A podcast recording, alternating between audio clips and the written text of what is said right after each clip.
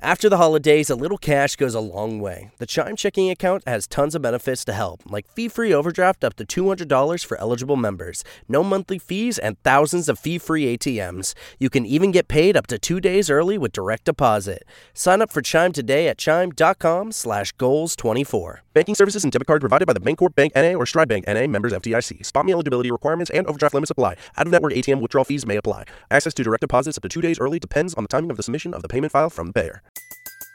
Everybody in your crew identifies as either Big Mac Burger, McNuggets, or McCrispy Sandwich. But you're the filet fish Sandwich all day. That crispy fish, that savory tartar sauce, that melty cheese, that pillowy bun. Yeah, you get it. Every time. And if you love the filet of fish, right now you can catch two of the classics you love for just $6. Limited time only. Price and participation may vary. Cannot be combined with any other offer. Single item at regular price. Ba da ba ba ba. Jordan, how's it going, man? Good, Mike. How are you? Quite the win. I am feeling better than I was, you know, four hours ago. So the Toronto Raptors come away with a pretty easy victory. Uh, the lead at one point got up to 34. It finishes at 29, if I can do math correctly. So it was overall a good win. Um, let's just kind of go through the quick game rundown. The Raptors start on fire. They score the first, uh, I believe, six or first 12 points of the game. Get out to a commanding lead. What's kind of your overall takeaway after that start? Yeah, I mean, I, I actually took note of when Kawhi checked out, which I think was around two minutes left to go in the first quarter, and the Raptors were up 11, and I wanted to see kind of how they uh, how they went from there, and they ended up finishing the first half uh, up 12. Um, so you know, kind of what you said earlier, uh, they they stormed out, stormed out in front, and then you know, uh, really really never let Orlando get close. I mean, the Magic never led uh, once in the game, and uh, uh, I can't remember.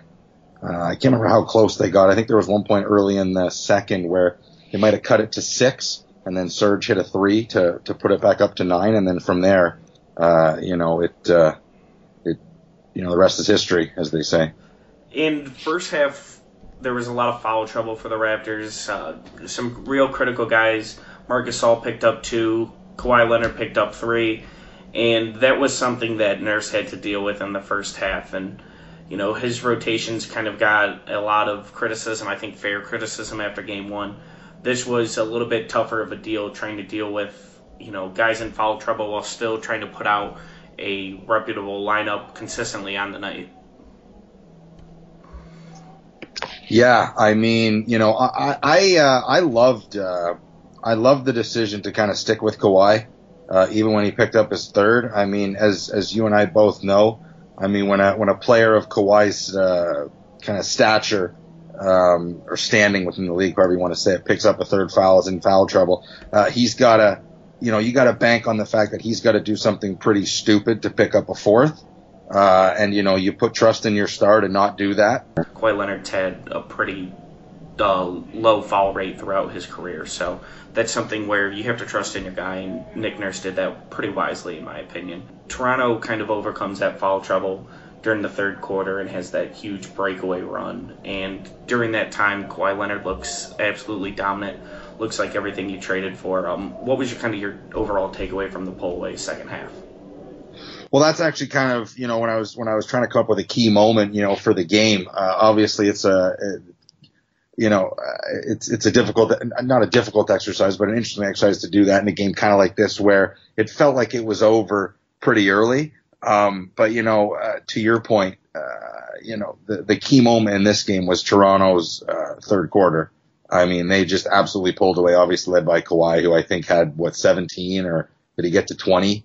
uh, in in the quarter. I mean, he was just phenomenal. Um, so you know that that's we we got we got a glimpse of you know what Toronto can do to Orlando when they're firing on all cylinders, uh, and and that's kind of what what most people were expecting to see in Game One and didn't see it. Got a little nervous, and fortunately, uh, Game Two kind of you know showed Raptor fans and showed the Raptors as a team that hey, when we play well, this is what we can do. Sure, and and to me, kind of that key moment of the game was when you saw Toronto get off to that hot start because that was so critical, and of course Lowry getting going in the first quarter was a big part of that. After that, zero point performance, it would be easy kind of to come out tight and come out not ready to play. But Toronto getting out to a commanding lead, I think, set the tone for this entire game.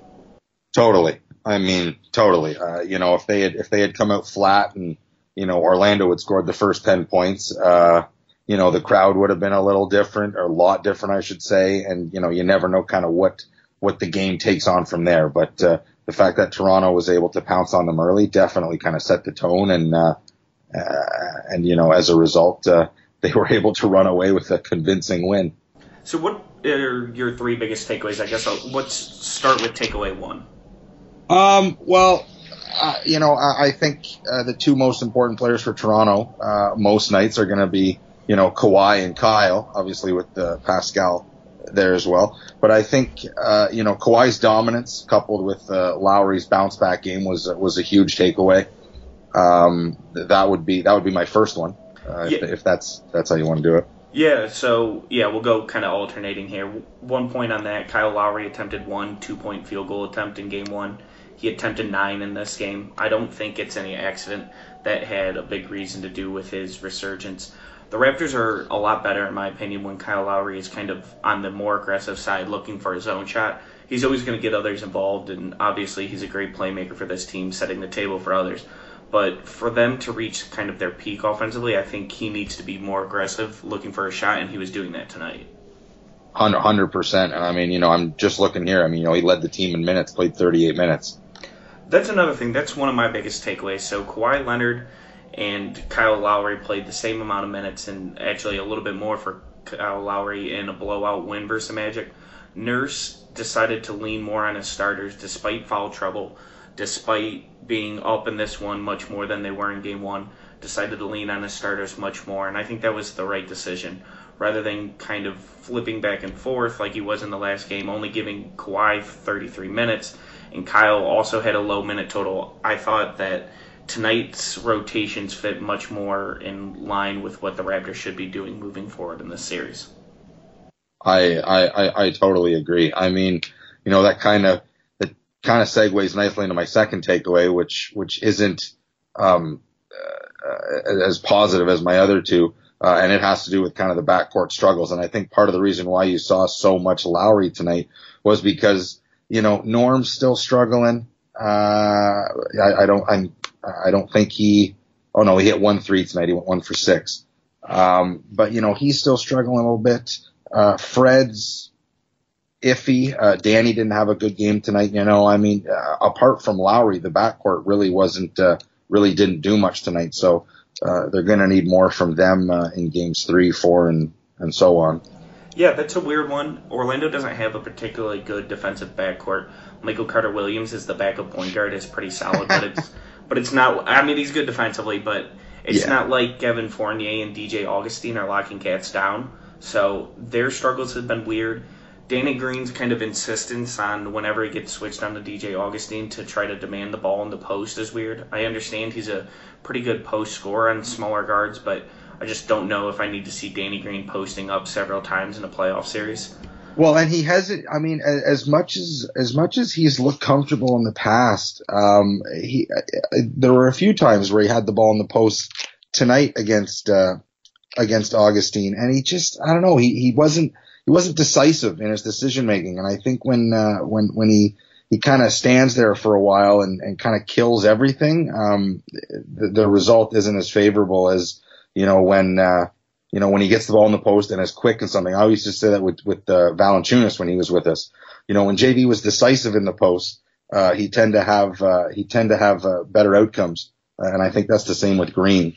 So maybe he's just got to be a little bit more uh, decisive in there. But uh, I also think he just has to hit. Uh, he has to knock down some threes. Right? He was 0 for three tonight.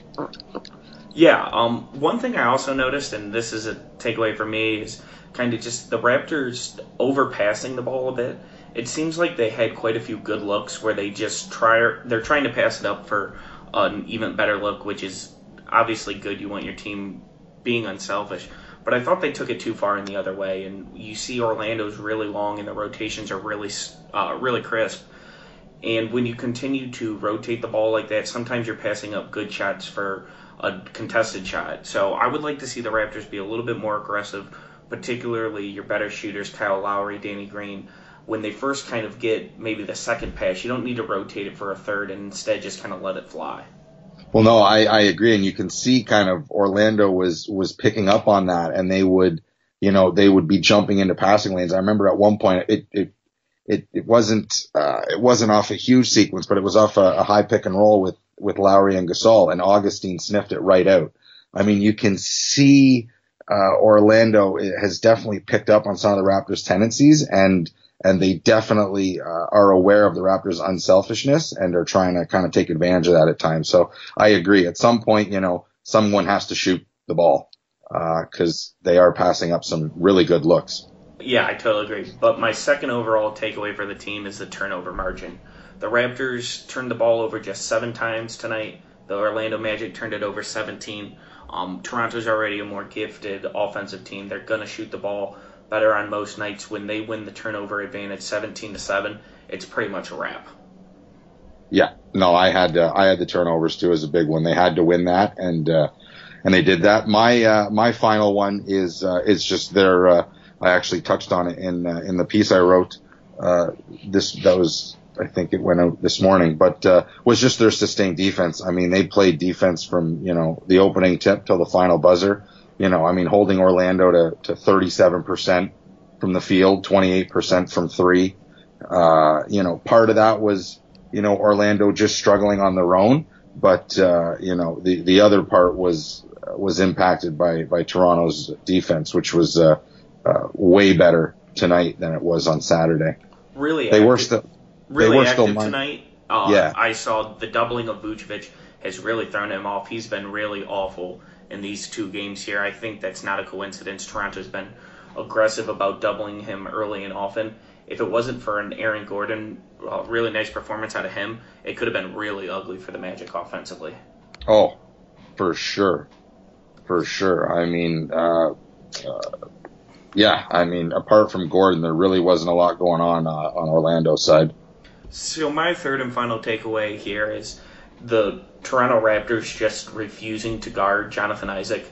It got really bad in the end of this one. He had that air ball three, which looked ugly. He finishes the night one of eight from the field, 0 of 6 from three, and Toronto just is straight up not guarding him. Uh, Kawhi Leonard many times is matching up with him and then just roaming the court like a free safety would in, in the NFL. It's really getting hard to watch for the Magic, and I wonder if they're going to be able to continue to play him heavy minutes. I know his defensive impact is great, but if you just are getting kind of left alone like that, then it's tough to keep you out on the floor. Well, kind of feels a little bit like you know Pascal Siakam before Siakam could you know knock down a, a jumper consistently. There'd just be teams that you know you just you leave them because you're going shoot like we'll live with your shot. It was I was I watched tonight's game with my brother who doesn't watch a ton of basketball, but um, uh, he actually asked me at one point. He says, "Why do you keep yelling for the one guy to shoot?" I said, "Because he can't make anything."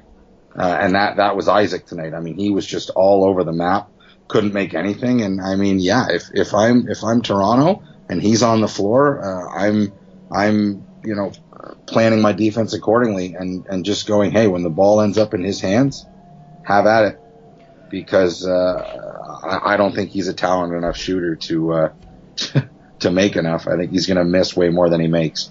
Yeah, I totally agree. And there's some ways that Orlando can counter using Isaac as a screener, kind of being creative with backdoor cuts and things with him. However, at some level, if you can't shoot, or more importantly, if you just can't score, they're not going to guard you. So I wonder if the Magic kind of shy away from him. Terrence Ross played 27 minutes. I can't imagine him getting any higher than that. So I don't know where the minutes go if you're the Magic and you're trying to get Isaac off the floor, but they might have to find someone to replace him for Game Three. I would agree. Did quick little point on T. Ross? Was there any point in the uh, was it the second quarter where he got a little hot that you were just? I know at one point I just looked at the TV and I said, if this is the guy that beats us tonight, uh, I, I, actually think I said out loud, I'm not watching basketball anymore. when he hit the one where Fred VanVleet was yeah. basically sharing his jersey, yes. hit that one, I was like, oh my goodness. I'm like, yeah, I, I think I, something along the line, I probably can't repeat what I said, but it yeah. was, yeah, it was just like, no, no, this isn't going to happen. and it didn't, and it didn't, which was, So who's your MVP for Toronto in this one? That's a pretty easy question. I mean, I, I, I, for me, it's Kawhi Leonard with a little honorable mention for, for Kyle Lowry because obviously he was, you know, facing immense pressure after his game one performance. He played well, but, uh, you know, uh, there, there, was nobody better than Kawhi Leonard on the floor tonight. Yeah, yeah, I totally agree. It's it's hard to go against a guy who scored 37 points on nearly 70% shooting, including 50% from three. He was absolutely fantastic in every regard. He was pretty good defensively as well. Uh, and like you said, Kyle Lowry deserves a shout out. 22 points on greater than 60% shooting, and really just the extra aggression that he had in him tonight, I'd like to see moving forward again. I think the Raptors are better when he kind of is in attack mode rather than trying to set others up. Uh, an interesting thing, just from a Raptors perspective, is that basically it was four players scoring the majority of their points when the game mattered. Kawhi scored 37, Pascal 19, Kyle Lowry 22, uh, Serge 13, Gasol 9 other than that, pretty much all the other points came in junk time. Uh, yeah. So you're going to have to get a more balanced production night if you're the Raptors moving forward. However, it's hard to be too upset when you blow the team out by 30. I mean, you know, just kind of looking at the box score, you know, I think you're you're banking on, you know, Danny giving you more than zero. Um, you know, Ibaka settling in at 13 is nice. I think Fred and, uh, you know, Fred and Norm uh, combining for seven points, but you know, obviously have to be higher than that. The one thing that I'll say about Gasol, because I know some people, uh, uh, I don't know, maybe get caught up in his number. I love how he he just is a you know a calming influence to the offense. Do you not find that when he's on the floor? I just find the balls in his hands. It's just it there's there's a calmness to the Raptors offense that uh, you know obviously wasn't or I didn't find was was there uh, when you know Gasol wasn't with them. Uh, he just, I don't know. There's some, there's something about him that uh, that I quite enjoy. I, I, don't know what your thoughts are on that. Well, yeah, Serge. Uh, I thought Serge actually. I saw him getting dunked Serge on a well. little bit. I thought he played well. Yeah, defensively he made a real big impact, and defensively I think he actually can hold his own versus Vooch if you're going to continuously double like that. I think that he can match up, but you're right with Gasol on the floor. It just seems like the Raptors kind of have a better decision maker offensively, and I thought that he played really well tonight, and like you said, he's a calming influence and just a really good distributor out of that center spot and someone to hit if they do decide to blitz the pick and roll. Uh, the Kawhi Leonard Marc Gasol pick and roll was pretty effective tonight. Oh. And I just his decision making kind of settles everything down for Toronto. Well, and I mean, you look, you know, from the center position, you get 22 points. What am I at? 22 points, 11 rebounds, five assists. I mean, Marc Gasol had four steals. I'm just, I'm, I'm literally looking at the numbers right yeah, now. Yeah, no, he got a, he got quite a few steals, especially on when they switched onto Vucevic and Marc Gasol came. His hands were really active in the passing lanes, kind of coming over as the help defender there. He got, I yeah. believe, three of his four steals that way. So he was. He's got really, really active hands. Yeah, He's he got does. Really active hands. Very active hands. What did you think of Meeks' minutes? Just kind of as a sidebar, he I he didn't make shots tonight, but I still feel I'd rather have Jodie Meeks in the game than I would a Ibaka and Gasol combination. Um, you know, I, I, think I think the Gasol Ibaka combination will be you know matchup driven. Uh, I, I think they'll they'll see time together. I know Nurse kind of did that towards the end of the season to get an idea of what it what it could be like. And again, I think Gasol's kind of flexibility and his ability as a passer uh, kind of allows him to to share the floor with Ibaka, whereas you know maybe a guy like Valanciunas couldn't. Um, but no, I thought Meeks I thought Meeks played well. I mean, he you know he saw the floor for eight minutes, didn't score, but he's you know he. Uh, I'm, I'm trying to think of what kind of cliche descriptor to come up with him, uh, but but he's he doesn't get caught out of position. He plays good defense. He takes good shots. He makes you know good decisions. Um, you know, I got I got no issues with Jodie Meeks. Uh, you know, filling in that you know six to ten minute gap uh, that you typically need from you know some some deeper bench person over the course of a game. I thought he did well. Yeah, I agree. Um, I think he's someone that you try to sneak some first half minutes in, and then you might not play him in the second half, depending how close it is. But he's just someone that you hide out onto the floor for six minutes a game, and he's not going to kill you, and he spaces the floor a bit. and just you know again does nothing special for you, but just eats a couple minutes in a spot where you need him to. So totally. Um, so who's your least valuable player of the game for Toronto? Yeah, I mean, I this is it's a horrible segue, but I I was just kind of looking at the numbers and I was like, well, Jodie Meeks probably qualifies as the least valuable player, but um, uh, you know, if if I'm not going to choose him, I think I think a, a, least valuable player I'd have to split between Norm and Fred. I mean, I think both of those guys. Uh, I I don't mean to. Uh, I I mean, both of them are, are capable of, of having breakout games. Uh, but you know, even in a win, uh, you know, neither one of them. I mean, Norm kind of continues to to struggle from three. He finished the season so strong, and he's kind of taken a while to get going. And Fred, you know, he when asked when he's asked to kind of run the offense to initiate the offense, he can he can struggle a little bit. So I think those two guys need to maybe pick it up uh, as as as the series shifts to Orlando. Um, uh, so so those would be my two uh, my two least valuable players. Yeah, I'm gonna go with Powell. He, Norman Powell is just kind of a reminder that you can say, oh, this player is playing their best basketball going into the playoffs, and sometimes it doesn't really mean anything. Um, you know, shooting streaks are so fluky, and he came in to the playoffs shooting so hot and was one of six tonight. I certainly don't think that he's incapable of kind of having a big performance the next game and very well could break off off the bench, but until he's able to kind of hit shots, it's going to be a rough series for him. And perhaps Orlando's length and kind of athleticism around the hoop is having an impact, but he's got to be better. And Toronto really, especially with OG Anunoby out, needs his presence as a oh, wing defender totally. off the bench. And I mean, you know what? It's you know the the, the magic being you know law. It's it's it's only going to get difficult, more difficult from here, right?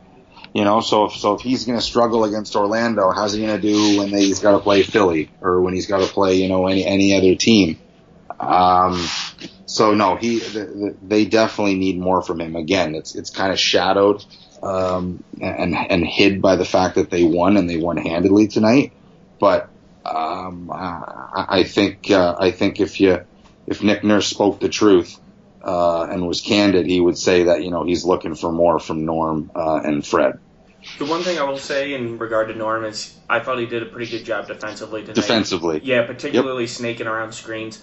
He was one of the only players on the Raptors who didn't consistently have to switch onto different guys, and he's been pretty good avoiding screens all year. And I think that that's going to be valuable as kind of this playoffs go on. And he did do well on that end of the court, but he just can't be a one-dimensional player. And when he's not hitting shots and it's missing as many open looks as he did tonight, he's one-dimensional. So Toronto yeah. will need better out of him. With that being said, we're two games in. I certainly think that's a possibility kind of coming up here.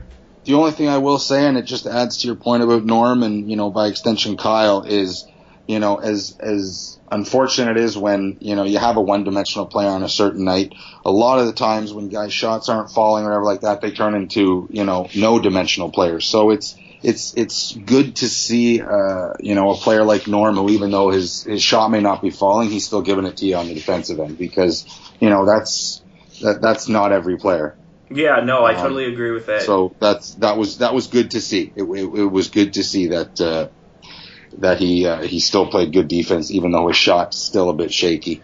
Yeah, and, and to your point about Kyle Lowry in Game One, he had yeah. a charge taken in kind of the final two minutes, despite going 0 of 7, and he's another player who, even when his shot's not falling, he consistently stays in the game and consistently kind of makes heads up plays. So I agree with totally. you there. It's really important for those guys, even if they're not hitting shots, to kind of lock in defensively, which they've done so far.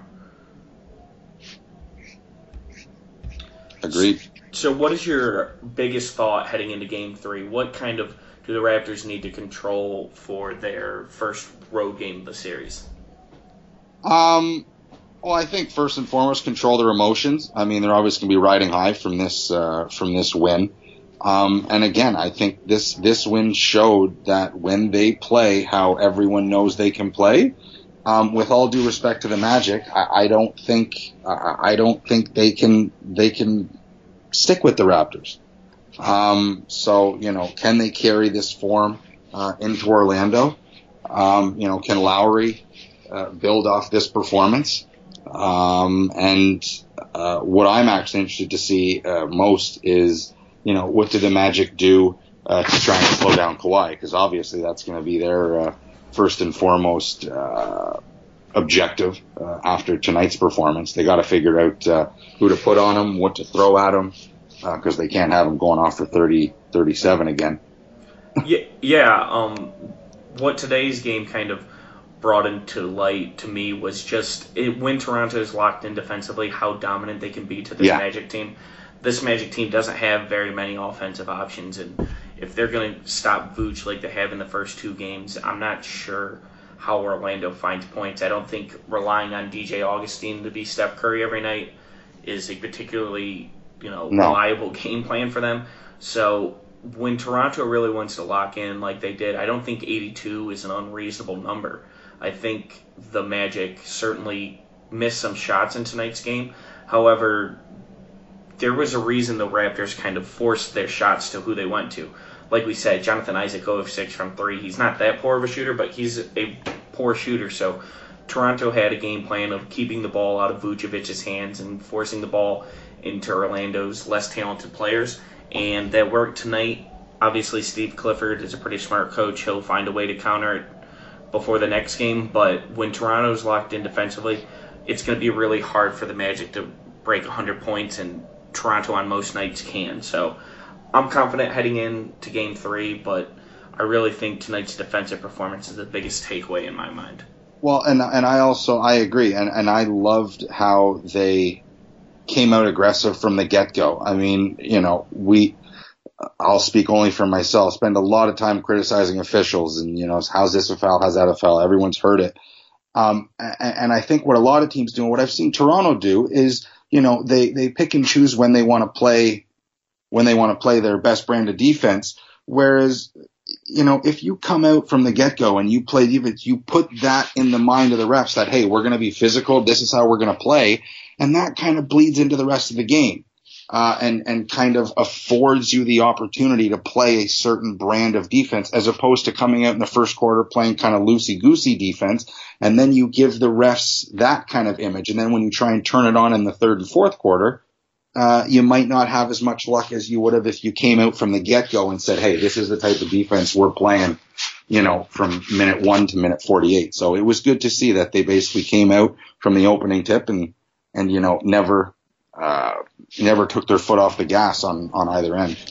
That's the old Jazz mentality from the 90s where Yeah. was, they're not going to call everything, we're just going to hack the crap out of you, and eventually the refs won't call it because they've already called three fouls. And that's a real strategy. You know, uh, Toronto had all those fouls early. The refs start to get hesitant of making it be a one-sided contest in terms of free throws, and we saw the Clippers take a similar approach against the Warriors. The Warriors attempted 40 something free throws in a win, or in a Yeah. loss. I'm sorry. So there's definitely some merit to that of be physical early, make them call everything. They're not going to call everything on you throughout the game. So I agree with that point. Will be it will be interesting to see if Toronto kind of continues this physical brand of defense, particularly in the post, and particularly on guys like Aaron Gordon and Nikola Vucevic. Well, I think you definitely have to be physical with both of those guys. Um, you know, Gordon's another guy who, you know, if you can, um, you know, if you can keep to the outside, keep to the outside. We all know how how he can jump out of the gym and dunk and, and do all that, but uh, you know, can he beat you from the outside? So it's definitely going to be interesting, right? This is the playoffs. This is you know, game of adjustments. Who's going to make the better adjustments heading into game three? Any last takeaways that you wanted to get to before we wrap this up?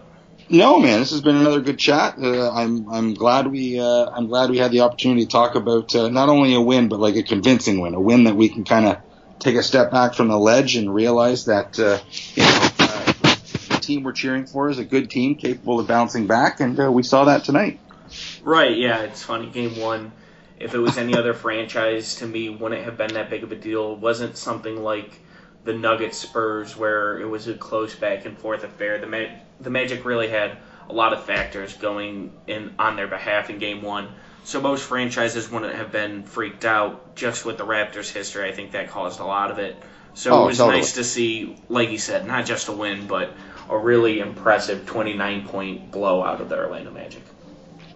Absolutely. Well, you know, like you said, that that just it it it raises as much doubt in the Magic's minds as you could have possibly raised tonight, right? I mean, even if they the Magic had lost by two tonight, they could be going home going, "Hey, we got a split and we darn near took two. Whereas now they're flying back home going, "Oh wow, wow, these guys are very good."